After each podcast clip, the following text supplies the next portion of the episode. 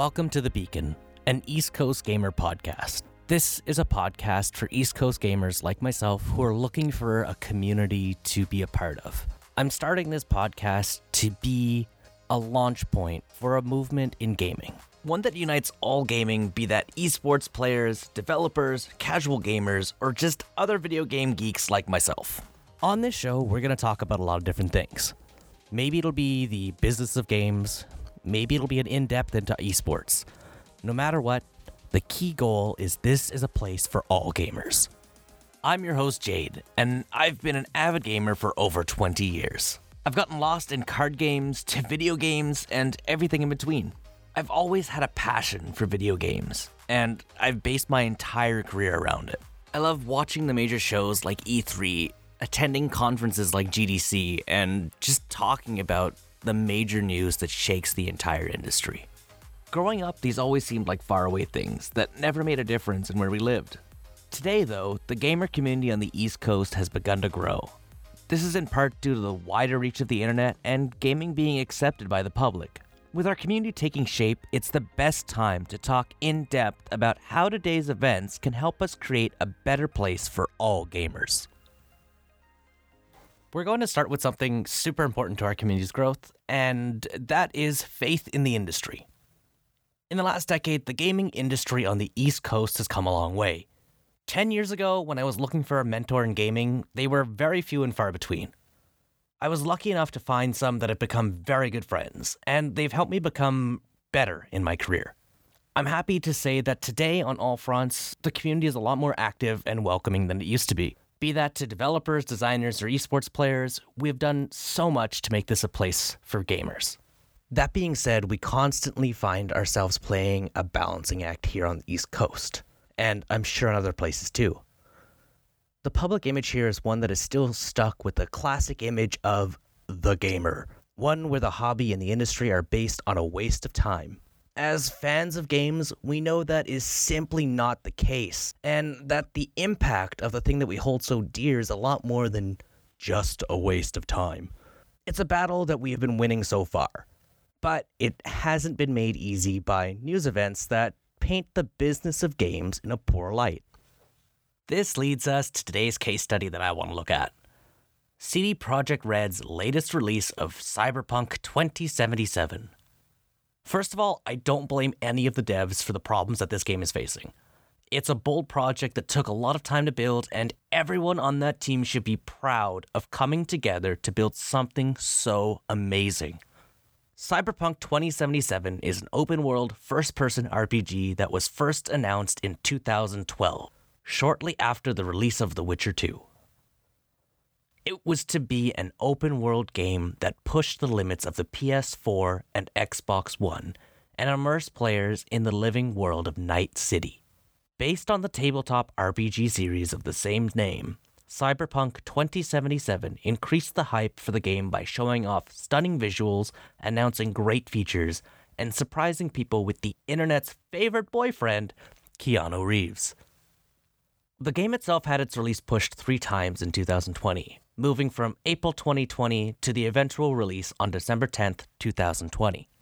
A month before its release, CD Projekt Red held an investors meeting and, when asked, stated that the last gen version of the game ran surprisingly well.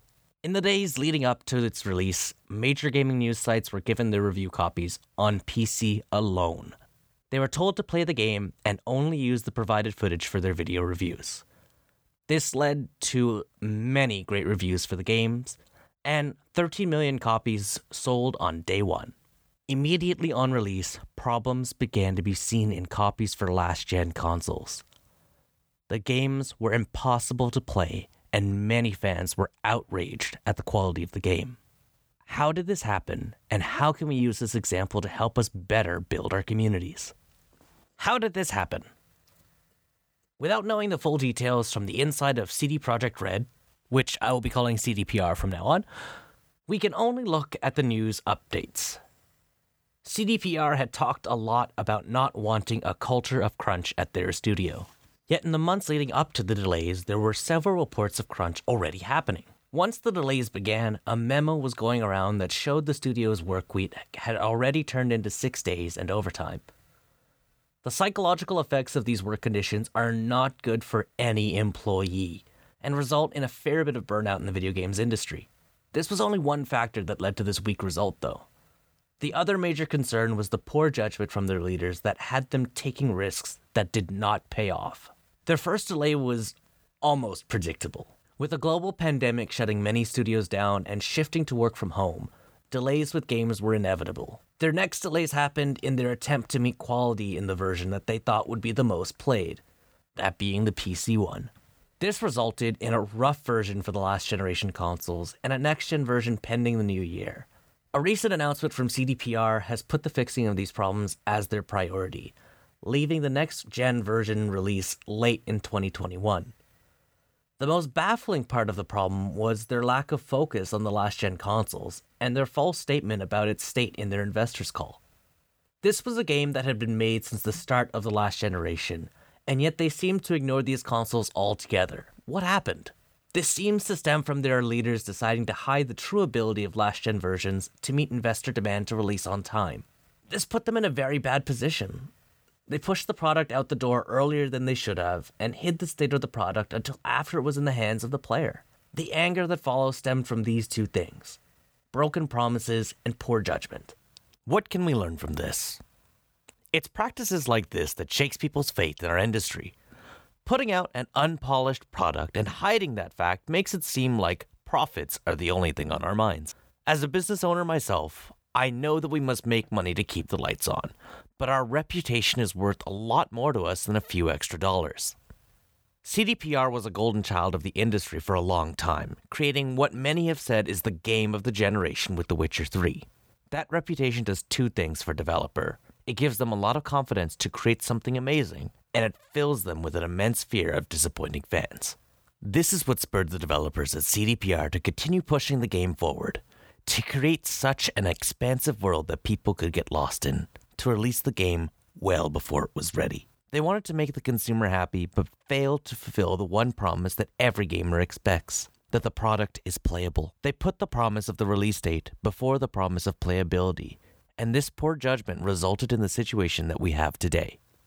Moving forward, we all should keep this lesson in mind that we have a promise to fulfill to our communities, and that is to have fun before anything else. The moment we put another objective ahead of this is the moment that can result in lackluster experiences that paint our entire industry in a bad light. We must remember that the actions of each of us can have a lasting effect on the way people perceive what we love. If we keep the promise of fun at the core of our ventures, we'll push our entire community to new places we would never have imagined. One last tidbit. Here are some last thoughts as an East Coaster. Community is everything to us. Our kitchen parties, the close knit neighborhoods, the overall feeling of the East Coast is one of community and friendship. For us, a mistake like the one made by CDPR seems hard to believe. A mistake like this here could cripple the entire sector in the region. Although this may seem like a dire problem, it's actually a strength that we can harness. The values that we have as East Coasters are unique to us, and we should use them to our advantage. Our built in kindness is an asset that you don't see anywhere else in Canada. It's a tool for us as gamers, players, and owners to use to build a better sense of community. If we can do that, our communities will stick with us through the hardest of times and support us over any hurdles. Thanks for listening to The Beacon, an East Coast Gamer podcast. If you enjoyed the show, please consider following or leaving a review. Both will help the project out. For more perspectives on all things interactive, check out the website at bit.ly slash eastcoastgamer.